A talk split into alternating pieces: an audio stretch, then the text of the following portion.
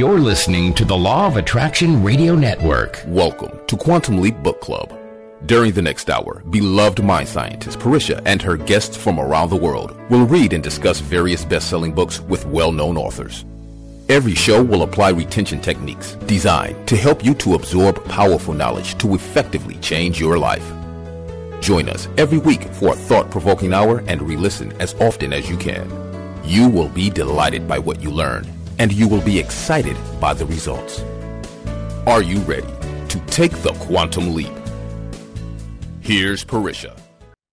Greetings. This is Quantum Leap Book Club, and I'm your host this week. And uh, my co host will be Steve Jones uh, from Kingman, Arizona. Then we have uh, definitely Marianne Love from uh, Sydney. Uh, well, you're from Melbourne, Australia. We got Alloway that's from Sydney, Australia. And we've got uh, Tryna Cooper on this week from Denver, Colorado. So the co-host and I will actually be covering the book, a couple of the chapters out of the book "Dying to Be Me" by Anita Moorjani. Uh, we've had a great look at what uh, we've seen and read in the book, and for a lot of of my co-hosts, we've actually seen reports from people who listen to our programs as well as ourselves of how some of the sharings that she's done has helped people turn corners in their life. So, as we move forward with her experience with death and how she actually has taken that experience into living her life in a completely fuller way. Okay. And so, as we begin to work through that, we're going to start out this week with chapter 13 and try to get over to maybe 14 and 15, but basically covering the chapter itself. Now, I really, I've been uh, listening to with friends a couple of her particular videos on uh, what is what is that that we're youtube okay so on youtube she's actually sharing some of her experiences personally and has, has a lot of good stuff on it. The, the one that we listened to over the past week was one on her particular perspective of uh, the law of attraction. And uh, one of the things that she made very clear from the beginning which is something i respect very much that she was covering that many people think because she's had her uh, near death experience or in her case she did have a death experience not near death okay? She was brought back and that that doesn't mean that she has the answers for everything in every situation in life. And that some of the questions people ask her she's really only able to give her upper mind or her own personal reflection on something and not definitely speaking for the whole of what we may see as the greater intelligence or the higher self or whatever. I really appreciated that she brought that up before she even started talking about it. And the particular question that we were looking at is that she was asked about the law of attraction. And uh, I totally disagreed with a lot of what she said, in as much as I believe that what what she answered she was answering from a place where someone had actually given her a circumstance that we didn't know about while she was expressing her view of it. Because in it, she was very much opposed to people actually dealing with things like when we come right what a lot of us do to examine ourselves to live to the ideal of what we want to be and the things we have to change. But the confrontation in that of actually looking at what it is we want to change. Uh, Anita had a view of that that she felt that that was harmful or not necessarily a positive. And so it went on. So if you've got access to YouTube, it would be good for you to listen to that. I believe that when we're talking about the law of attraction, which is actually the radio network of which we're broadcasting from, is that you have to be real clear with the fact that self love and learning to respect and see the greater of yourself is at the core and the seed of everything we do. Law of attraction simply says something that is scientifically proven, and that's the magnetics of what we do. And that when we actually put something in the field, we're putting out the electromagnetic response to that that will come back on us. Okay in uh, what I know as the Aboriginal medicines of Australia is that's the boomerang medicines, to where what you send out turns itself at some point of its own decision, by the way, and comes back. And so whenever we put something out, we are going to get what is coming back. So that's cause effect or what we want to call exchange. And so with that, I felt that she didn't quite, I don't feel supported that in what she said. So I, I like I'm saying, you don't at this point, and I'm getting things from other people who are saying that you don't quite accept some things that's being said. I none of us, not myself nor my co-hosts, are trying to convince you of anything. We are trying to encourage you to pursue your own interests and to find your answers. That we are doing. Okay. And so that what we share are generally our reflections on, on what we've read, so that when we give you the review of what the chapter is covering, at the same time, we're letting you know that our particular review of that chapter is what stood out to us, what made what made impact on us. And it doesn't have to be that we're saying we agreed. Okay. We can actually be pointing out something that gives us a challenge that we look at from a different way or that we aren't really quite clear. Or in some cases, especially what Anita shares here, I have people who are saying they can't accept what's being said here. I'm okay with that. We're okay with that. We want you to know that we're putting it out. It's out there to look at, simply putting in something new for you to think about. And then at whatever point of comfort and the whatever good and whatever blessing of it can be for you, that would be our sole desire. Okay. So we're actually going to start with chapter 13 this week, and it's finding my path. And in this chapter, my co hosts will be sharing with you their particular impression of what she actually sees is her life now, how, how this experience has changed the way she lives and has her being now. And some of the reflections on how she's doing that is where I'm finding people who have read the book coming back and saying that they see things different. Okay, and some people have said they've had their own near death experiences and that they see things pretty much the same but different. That's okay too. So we're saying yes to anything and everything that you particularly find of your own interest and, and opinion. Okay. So we're going to start this week with Steve Jones. And Steve, uh, what did you get out of 13? Well, I got uh, a lot of great stuff. Um, so it's called Finding My Path. And you know, one of the first thing that she describes is that she wasn't afraid of anything anymore. That you know, after you die, there's not much to be scared of. So she could really throw herself. She wasn't, you know, intimidated by different social circle, circles or different people or circumstances. She just kind of threw herself into what she was doing. And one of the first things that she did was to look at, go through her beliefs and reevaluate all her individual beliefs to see because she's changed so much she had to see if they were still true to her now that she'd experienced you know the near death experience so and so she went through it and looked at her actions looked at her beliefs and determined if that's something she wanted to continue with and she knew that what she realized is that we're always spiritual like during our life uh, sometimes we think we need to go and get something or become something, but that we already have what we need. We already are what we need. We don't have to get anything. We don't have to really become anything. We already have it. And one of the things in in seeing that she was uh, she already had what she needed is that when she wanted guidance before she would go out you know to the outside world and look for advice or look for what she should do. And she changed that after the experience to uh, to a place where she would just center herself. She she depended on her inside guidance rather than going out and, and looking for outside guidance. So she would center herself go inside and become and get to know she describes it as she's the center of her universe. Um, and in in focusing on that she would come to clarity on on different things that she had questions about. Uh, and one of the things that she that she felt that her soul told her was to go out and live your life fearlessly. And in doing that she she was kind of um you know she wanted she felt she needed to give her uh story out publicly.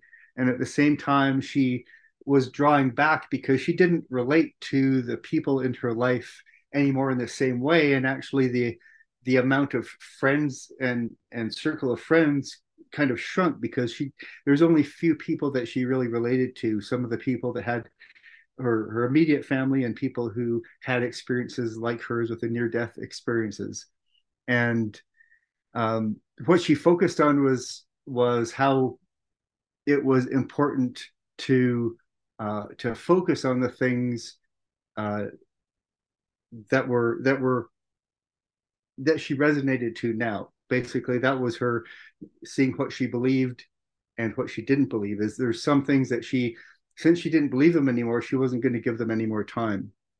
And I think it, it in it gives us, I guess you could say, like a guide to to be able to live with that perspective, you know, before we die, while we're still alive, so that we can look at her and how she re- reevaluated and refocused her life.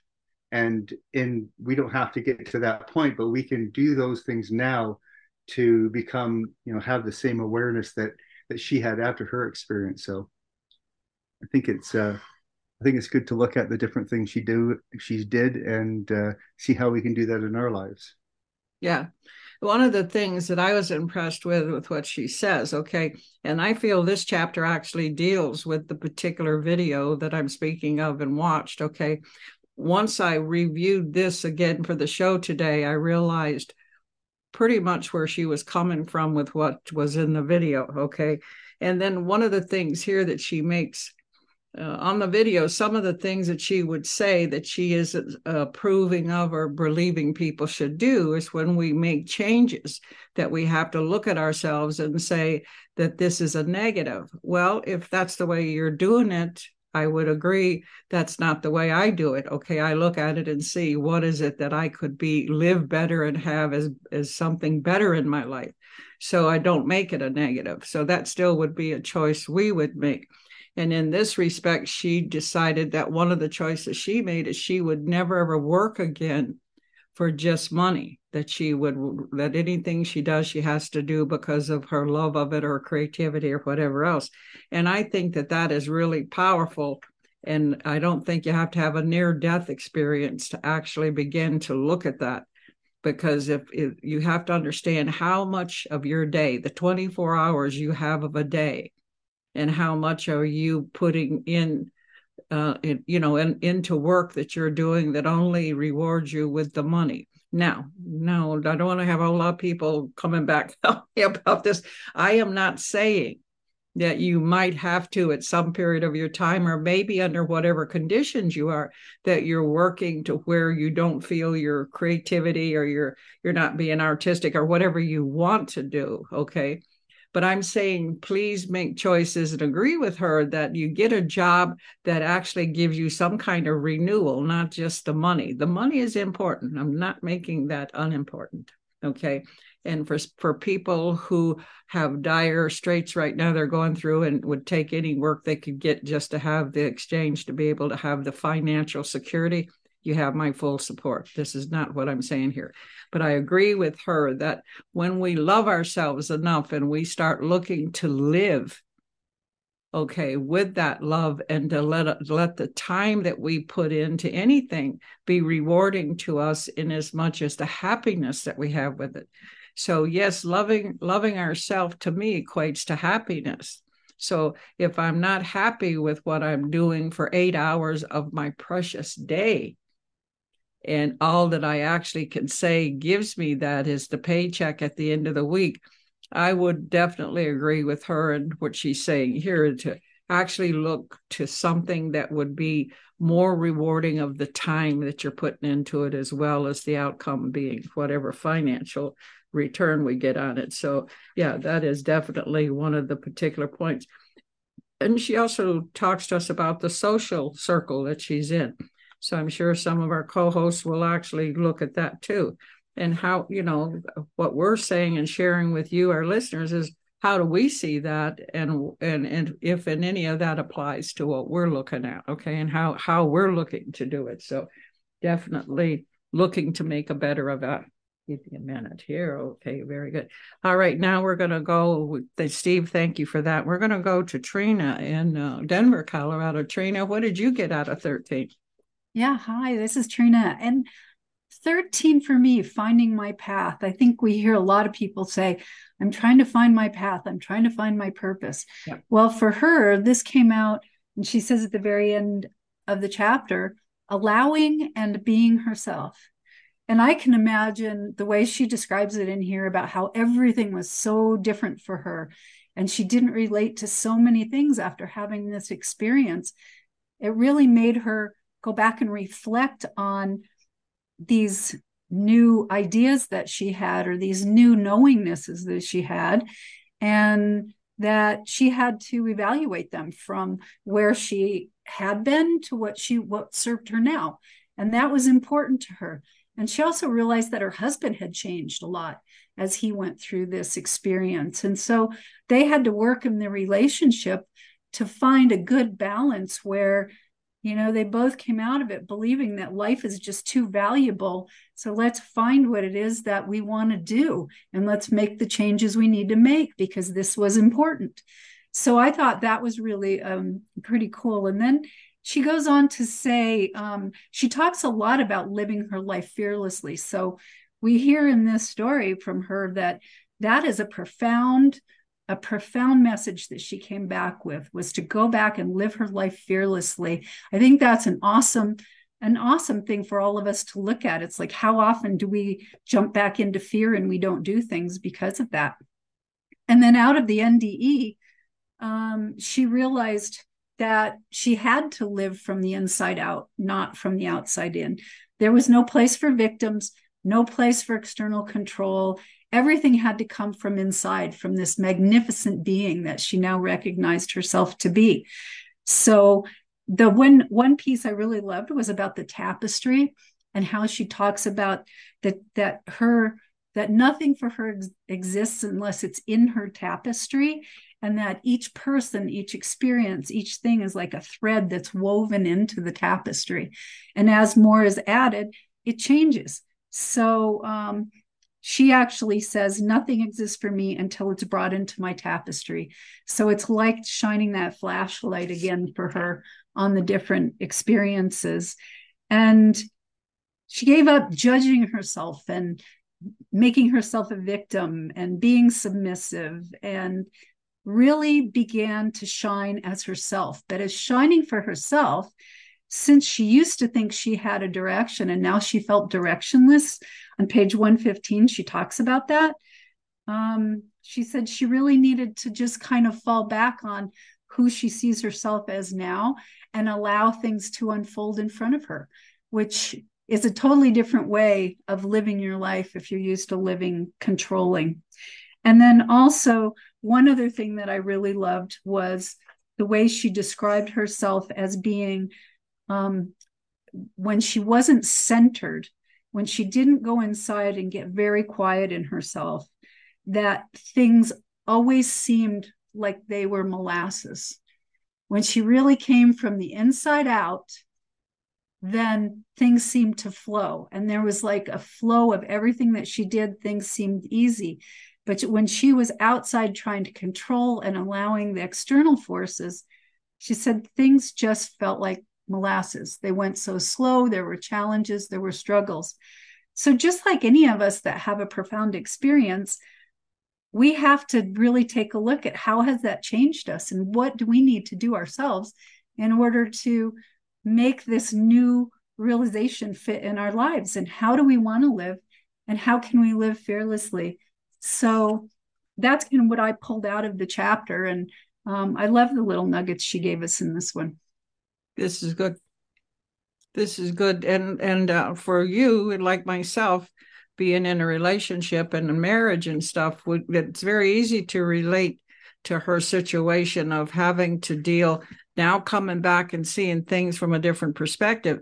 And for our readers and what we're giving you on one chapter out of this book right now, uh, we're still suggesting that you read the book because the the whole first part i would say at least half of the book is all about what she what her life was before the death experience okay?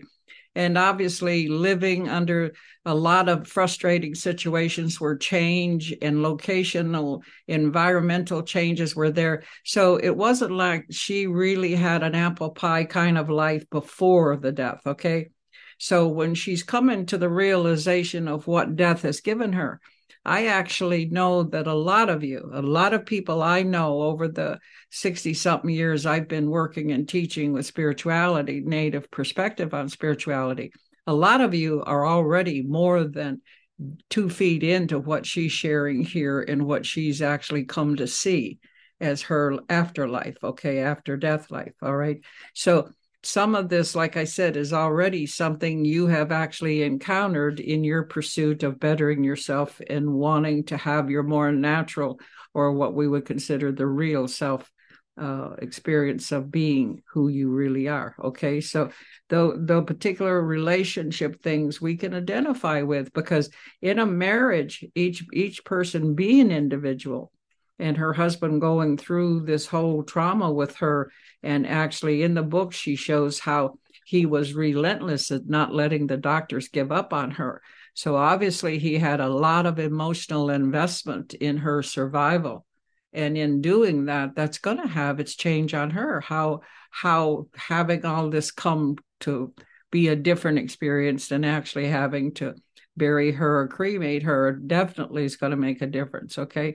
So I I would really wish that she would give us more on what she did with that. But any of you, any of us that are on the spiritual path and maybe our other side or our partner isn't quite as devoted to it as we are, you understand the challenges that can be. And that they may have again, as I'm sure he did, a different totally perspective of something that is actually important to us in this way that wouldn't be the same. So there's a lot of relationship change there that I feel she didn't give me as much as I'd have liked to have seen in it. So that would be something that would look at and we would look at and see in our own life, especially Tryna, with all the work you're doing and how you coordinate that with everything you do as far as an entrepreneur and a teacher. You know I mean? So we look we there's a lot of things like i said that those of you who have been working with this for a long time you can identify a lot more with the newer path that she feels she's on because you identify with that without the death experience okay and we're going to go now and we'll have Elaway. You want to share yours on 13? Absolutely. I think that was really interesting too, what you were just talking about, because that was one of my reflections based on this one. And as it said, it opens with the part about she's feeling there's a challenge, a challenge to go back, challenge with the friends, challenge of finding things, I'll use the word boring, mundane. Know, you just sit there and go, really? Why is it so important of whatever it was, you know, the kitchen remodel or the report that's not in or, you know, and I could hear myself going, oh, and the reason I hear it is because I'm looking at my you know, what conversations am I having when I write my to do list the night before? What have I put on it? And I just looked and went, oh, you're still putting mundane things on your list, not to make them wrong or bad, but it really sparked that question of what's the catalyst without dying? What's the catalyst from choosing to put the mundane on the list. Mundane just meaning ordinary, not making it wrong. I looked up the definition of mundane. It means an ordinary thing.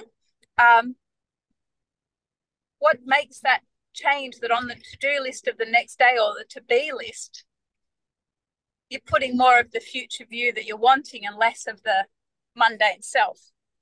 Because as she's saying, she knows now that she's divine. That's really clear. So when I was thinking of my list, how do I write a list as a person who's divine? How different is that list? And the next part was uh, Tryna mentioned this one as well because it stood out. Nothing exists unless I bring it into my tapestry.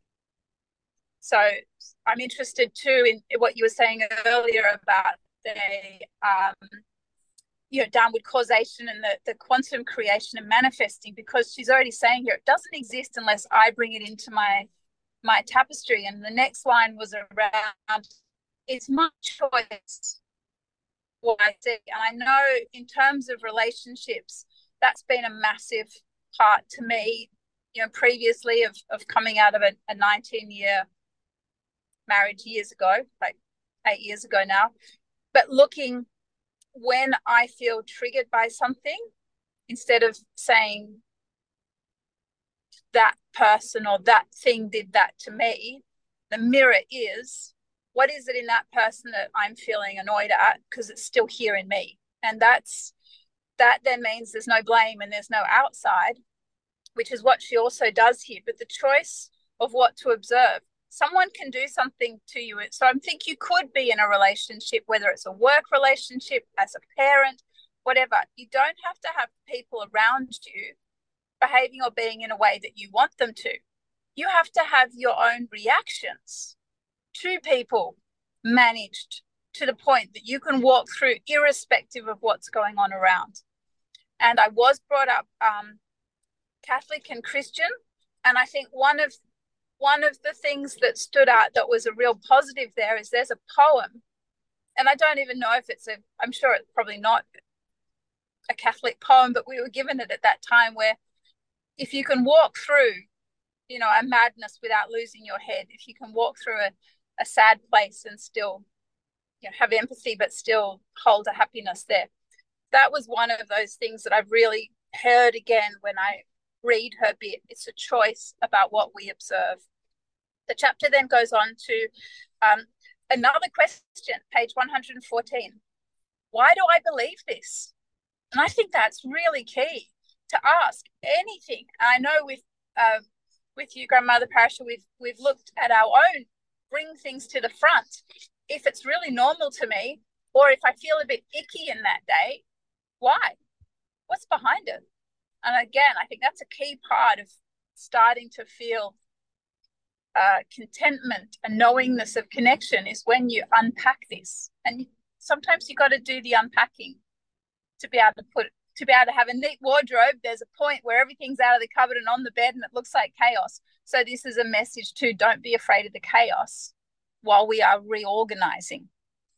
Um, and the chapter moves to towards a conclusion then and I always recall what what you've taught us as well that we have a unique fingerprint. So that's us. And in this chapter, it says that when she does come to the inside, if the outside's not great, come inside. Coming to the inside, she, yes, says, I realize the oneness, but also that everyone is a perspective of the oneness. So it's not like we all meld into jello and we're the same thing we're a perspective of the oneness. And that to me is, as you've always said, you know, our fingerprint is unique.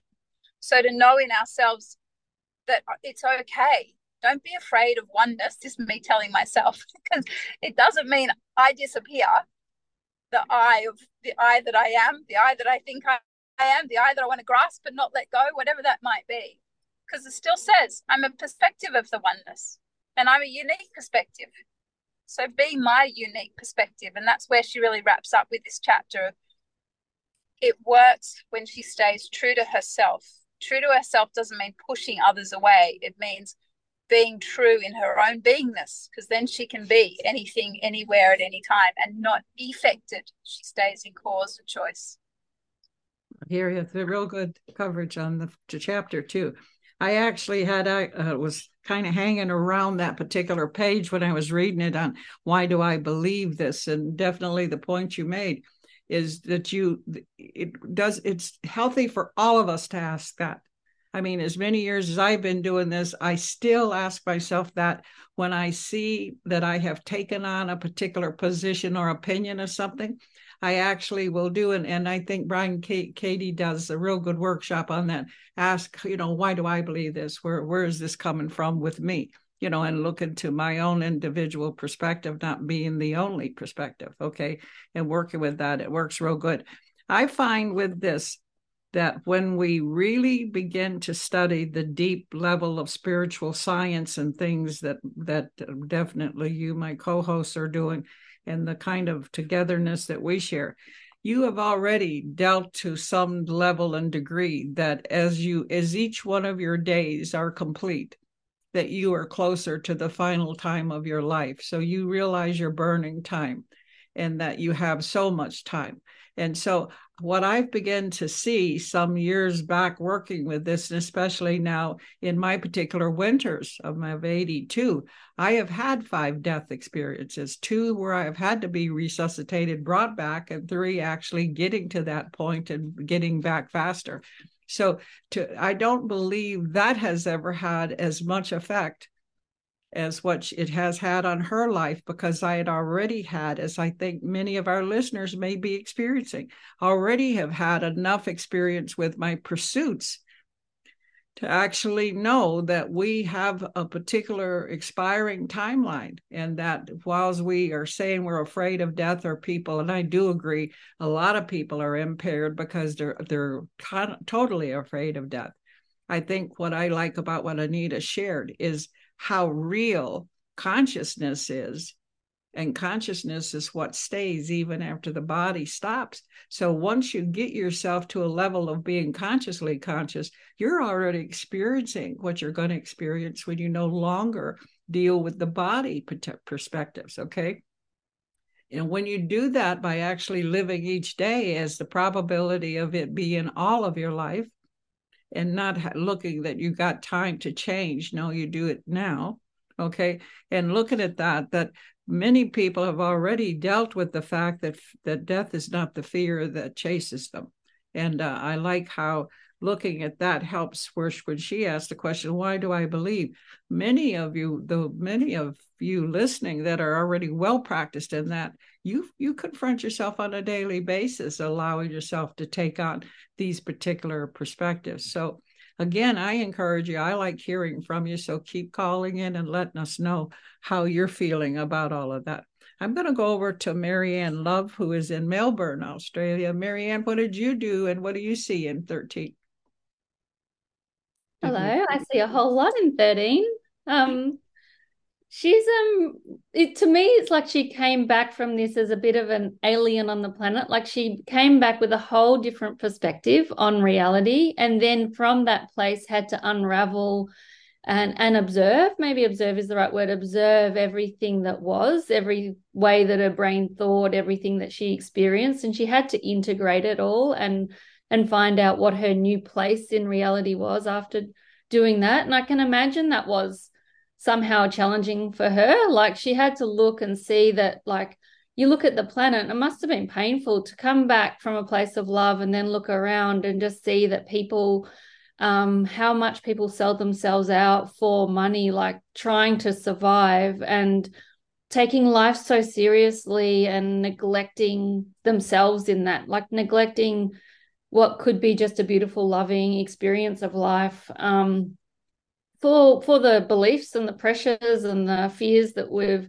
adopted. So um, and i hear in what she's written that she she had to sit back and still observe it. It's not that she went into the place of love and then suddenly everything was just dandy. She had to still come back and do the work. She had to unravel the thoughts. She had to make massive changes. Like in everything i've ever read about healing and evolution evolving and growing you have to make massive changes. If you keep doing the same thing, you get the same outcome. And so she sold up. She moved out of like what to me, I've understood it as like a more prestigious area of town. She moved to a little village so she didn't have to worry about finances so that they could actually embark on a new life. Like Danny could get the leave the big job and start his own business, which was developing career assessments for students. Like she encouraged him to live his dream. Before that, she wouldn't have. They would have been much more fear based decisions. But no, making the changes, like um,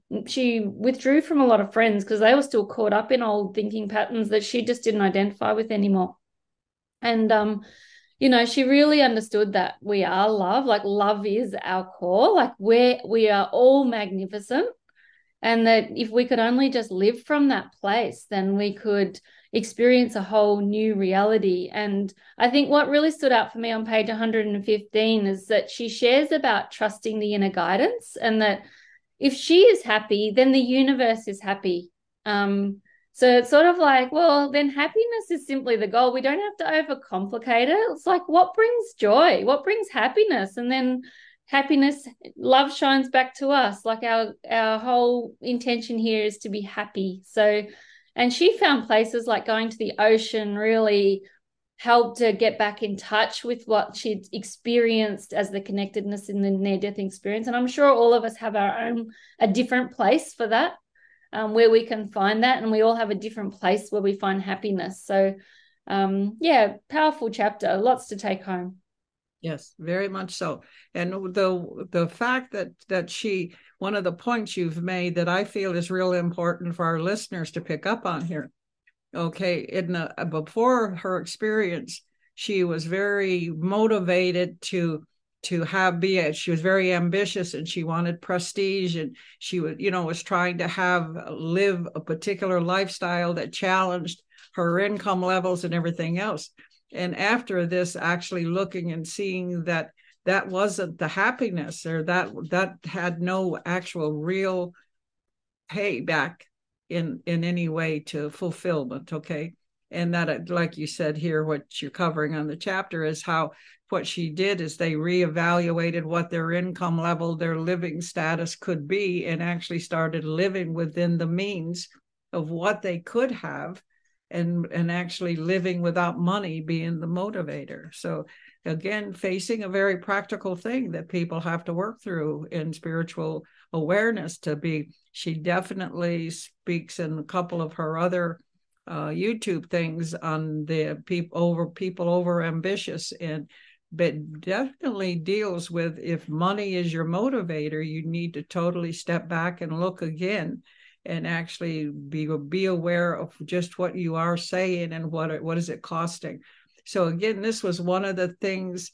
Knowing she's saying that, and then the particular perspective she put on uh, the law of attraction, there was a few contradictions there. Okay, because she does support that you do need to look at yourself and hear what you're thinking and what have you prioritized and is that what's making you happy or is that what's causing the stress in the and actually, she sees that stress is what brings on what she encountered as her disease and her illness. So, again, living within your means and finding happiness within what you're you are now not what you're trying to get but what you have now and being in the now all of that was present again so we'll go back and start with actually seeing how far we can get here with chapter 14 and here she's saying the healing is not is yeah healing is only the beginning.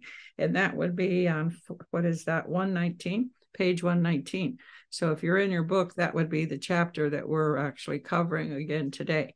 And uh, we're going to start with you again steve. What do you feel she's what are her points and how do you feel about them in chapter 14 healing is only the beginning well she she saw that you know, though she had this experience and she was healed, that was amazing. But in her life, that was really only the beginning of the story because what that experience gave her was the ability to teach from experience and help others with what she learned. So she felt strongly like she needed to tell her story, but also she was adjusting to her new view, a new consciousness. So she was still kind of holding back and seeing how she fit into into the world again. Um, and she was waiting for the right time to start presenting. And and that time came in uh, in Dubai when she was able to uh, present at a conference there. And once she present presented her information she had an experience where she could see the transformation of the people who heard her story and she knew then by seeing what it did to people that that story was to help the planet and not just her. So her healing was to help everyone. And she realized that, you know, although she had certain plans, she realized she just had to become open to whatever the universe had in store for her.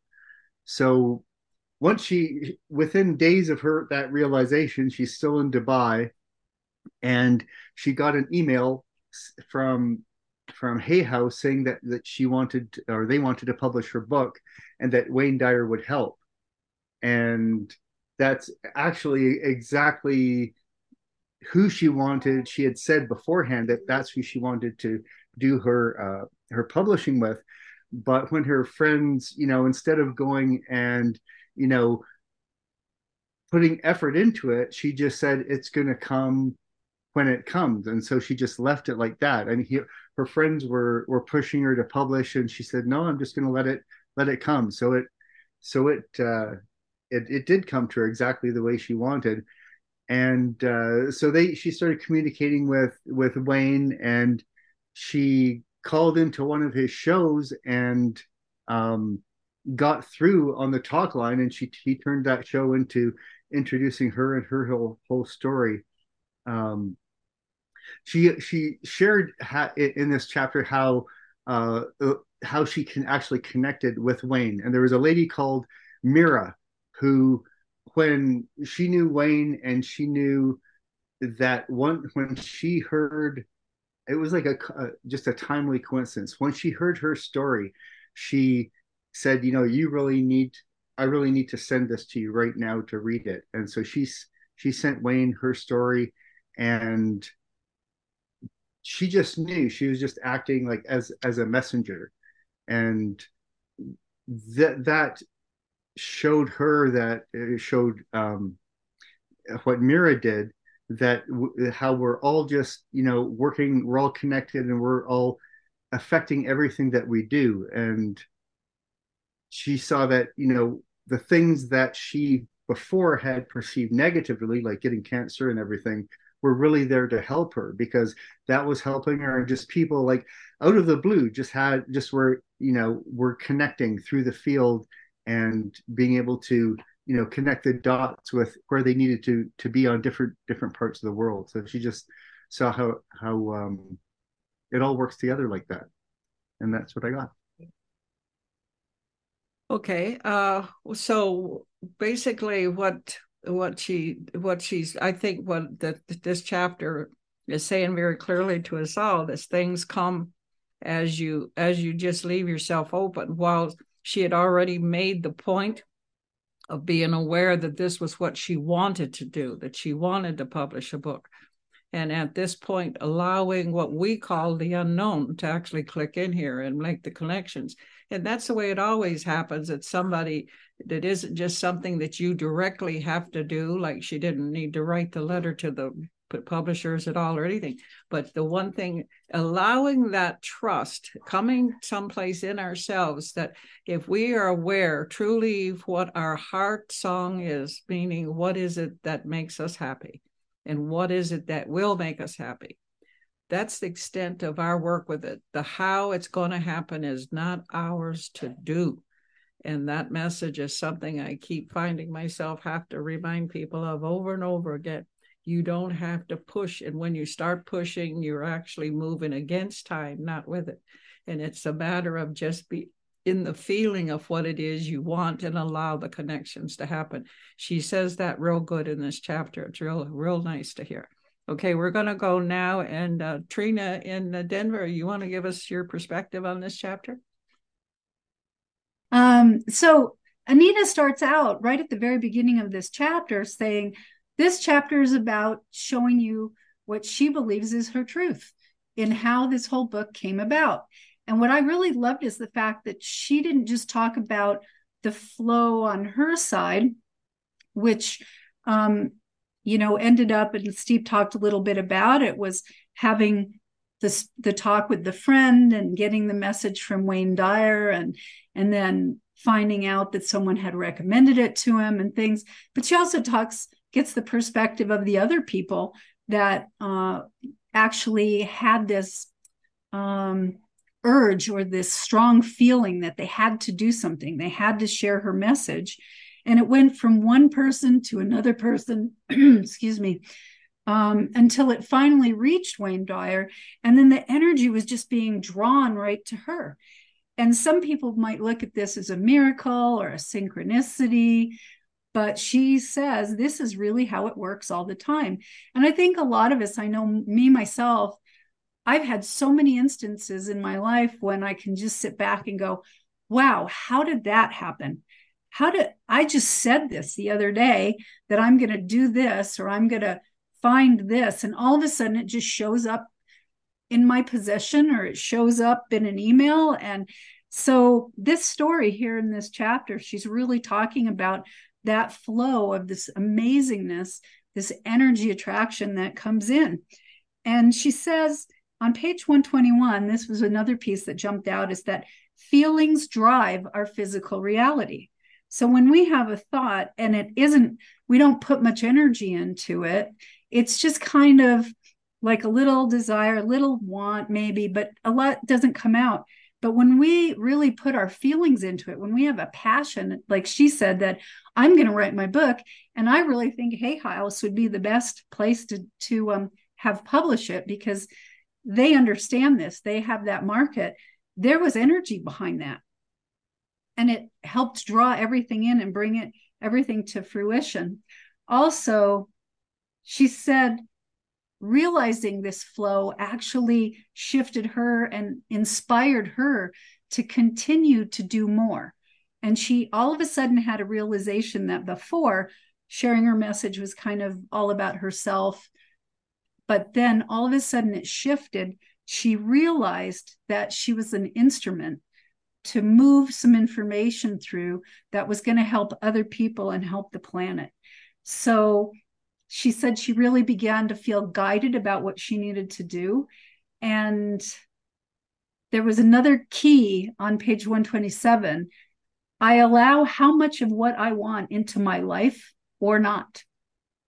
And I don't, I, I know for a long time in my life, I didn't believe that I was allowing things in and that I was creating the things that I didn't want. But when my focus was so much on those things that I didn't want, they actually were created. So in this case, she realized that I allow in what I want and I don't have to allow in things that I don't want. And that was a strong place that she ended up um, coming out of this near death experience to be love and allow things to flow, detach and trust, and really be yourself. So, those were some of the things from this chapter that I grabbed. Real good, real good. And like I said, for you and for all of you, my co hosts and, and, my beloveds here, uh, you have worked many years in what we've been pursuing and working with me. And so much of this without the death experience. You have already taken yourself through the shadows of yourself so many times and come up with this that when when we actually look at what Anita shares here as her awareness now of what life can be and how once you take away the fear of death and you actually understand it's nothing to fear that it's actually a, a, a, releasing and a joy to understand this is what comes to clarity when we have finished with the experience of being the physical body experience okay and that in just beginning to let the other half of the deal like I said, knowing what makes you happy. And we are actually saying that's knowing what you want. Well, it's a matter of knowing what you want makes you happy. And then just focusing on that, making sure that you can feel the happiness you say that it is, and being clear on that. The other part of that, the how, is taken care of by what we can only, in our ignorantness of what words we could put to that say the unknown helps that. So that that definitely is where i feel everything that's being said here though we're seeing it through the eyes of someone who has come back from the dead it is also said in so many ways in all the many other books that we've talked about. So we're going to move on now to eloa and what did you get out of the chapter well, it starts off really telling us about synchronicities or, or explaining them to say, yay, what's synchronicity? And when you look that up, it's, um, I didn't, I didn't write down the exact definition here. I strongly recommend looking things up when you get a word, even a word you think you know. But a synchronicity was something that was happening that was slightly out of the ordinary, but made a perfect amount of sense. Is how how it came about for for my reading. And she said also in the very beginning she was really euphoric. She wanted to shout this from the rooftops.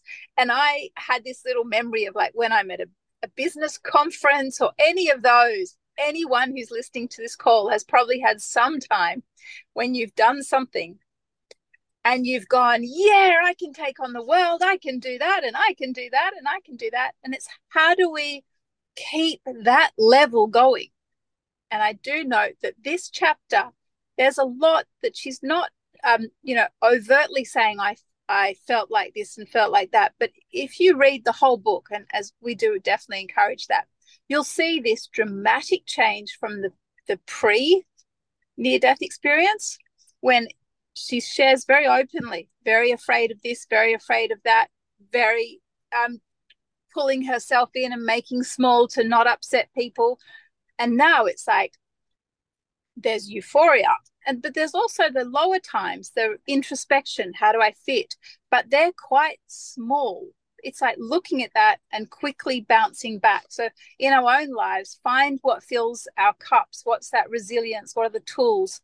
And I know that um yeah, in in my own life the other day when noticing something going on for someone that was yeah potentially a big impact and them just saying no it's okay i've got my tools i know what to do largely music for people but music music exercise. So whether it's our own selves or the people around you check in what your own tools are as well because that allows you to keep the feelings in a point that you're bringing around more of what you want because it says here on chat on page 121 if you can put a feeling to words it says bring it on is what she says.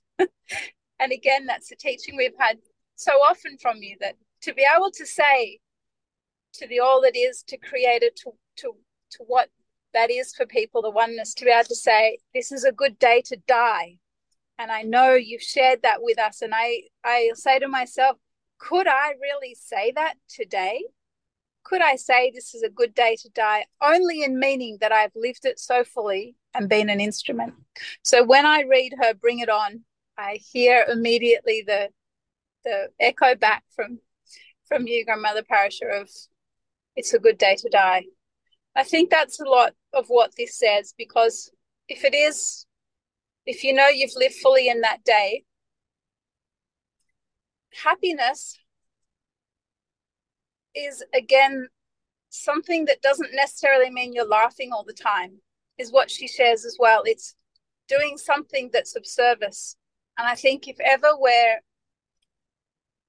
eagerly chasing happiness and not finding it it's probably because we're focusing on the inflow rather than the outflow and i hear that too when she said you know, I wanted to talk, I had to, talk, but I kept pulling back. And as Tryna mentioned, she found a switch from hear my story, hear my story to, oh, actually, I can see something that's helpful to others.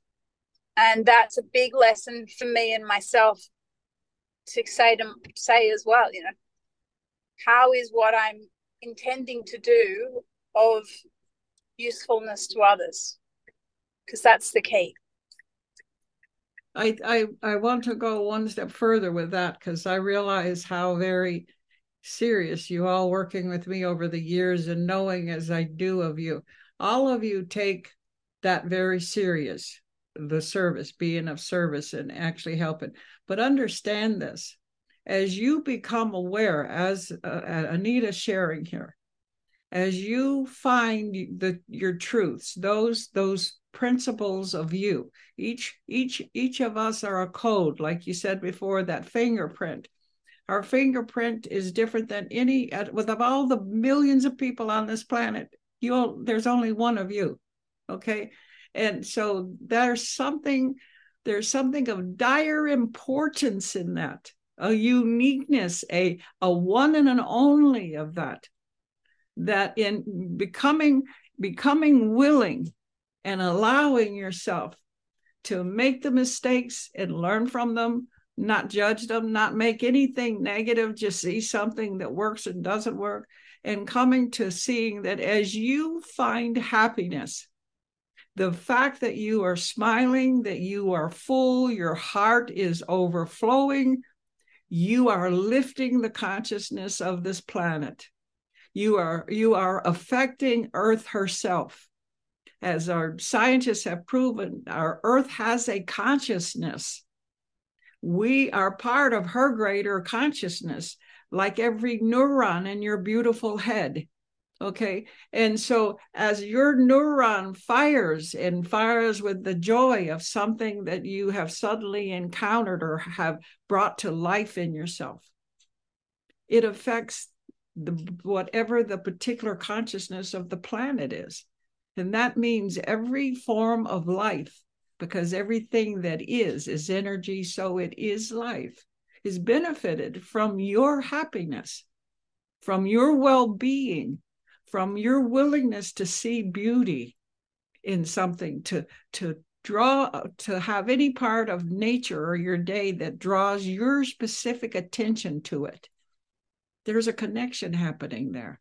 I don't care if it's a little stone on the pathway. I don't care if it's a certain shell on the beach. I don't care if it's a flower or a certain leaf. I don't even care if it's the sunset or part of the moon. Whatever that is that draws you to it, there is a connection being made and you're communicating. And this is what, what she's come to realize how connected she is to everything. And that this isn't just something that she has because she's experiencing the sensation and the senses of having physical reaction that this will go with her long after the body is complete. This is the afterlife. You're you're exploring and finding its ability to be part of you now if you listen to what Anita's sharing.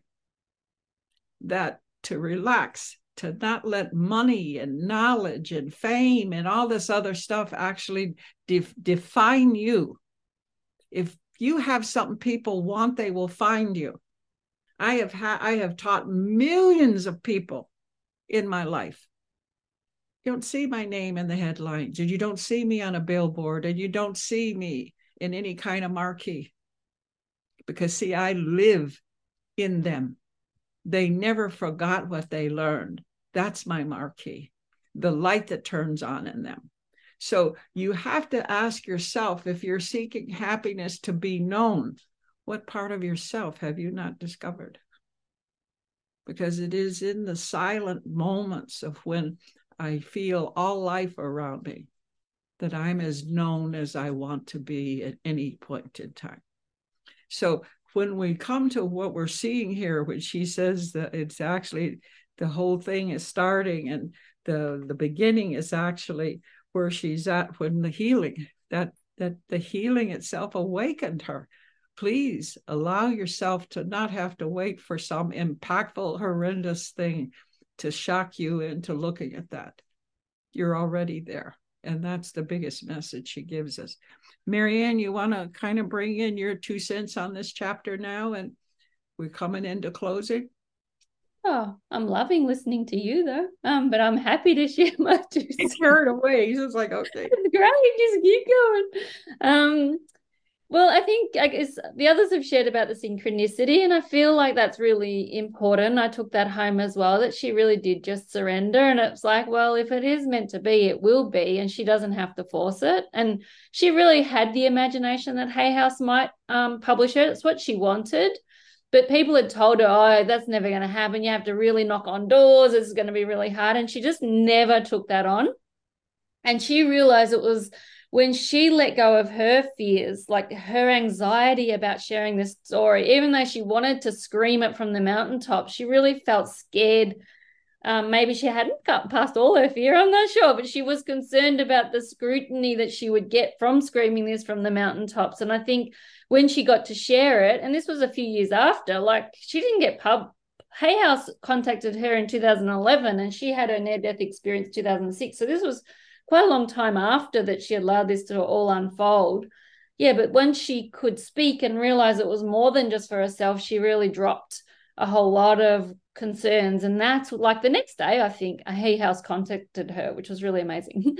um, the other thing that stood out to me was Wayne Dyer's passion to really get this information out. And I thought what was interesting about that was at the time he did that, he actually had leukemia and the lady that was actually doing some healing on him was Mira. And she sent Anita's story because she wanted Wayne to um, have this information to actually help him in his own healing and his own journey um, to wholeness. And both of them, after the, Mira did her healing with him, both of them felt that this information did actually assist him and he did recover from the leukemia at that time. So um, yeah, I just thought that was an interesting segue in that story as well. But I think page 127 and 28 hold some really powerful information just about who we are. Like, just that, um, you know, the universe only gives us what we're ready for, for example. Um, and, you know, so as soon as she let go of her fears, Hay House contacted her straight away. Um, and that, you know we're all connected and we just have to simply trust. And um, that she's her mantra and i think we could all adopt this was i'm powerful magnificent unconditionally loved and loving force. Energy flows through me surrounds me and is indistinguished from me. It is who and what i truly am. Trusting in it is trusting in myself. Beautiful it beautiful. Wonderful. Okay so basically we've covered those particular chap chapters really well, and we will start picking up on the 15 come next uh, next show that we do. And uh, love all of you. Please keep your communications going. And uh, I look forward to actually hearing, even when you say that you have a different opinion, you don't have to come at it like you're challenging. I am very open to anyone's different perspective on everything and it doesn't make any of us wrong. It makes us all seeing the elephant from another position. That's all. Love you all very much. Have a fantastic week. OCO. Thank you for listening to Quantum Leap Book Club. For more information where you can contact us, go to loaradionetwork.com forward slash quantum hyphen leap. Have a great week.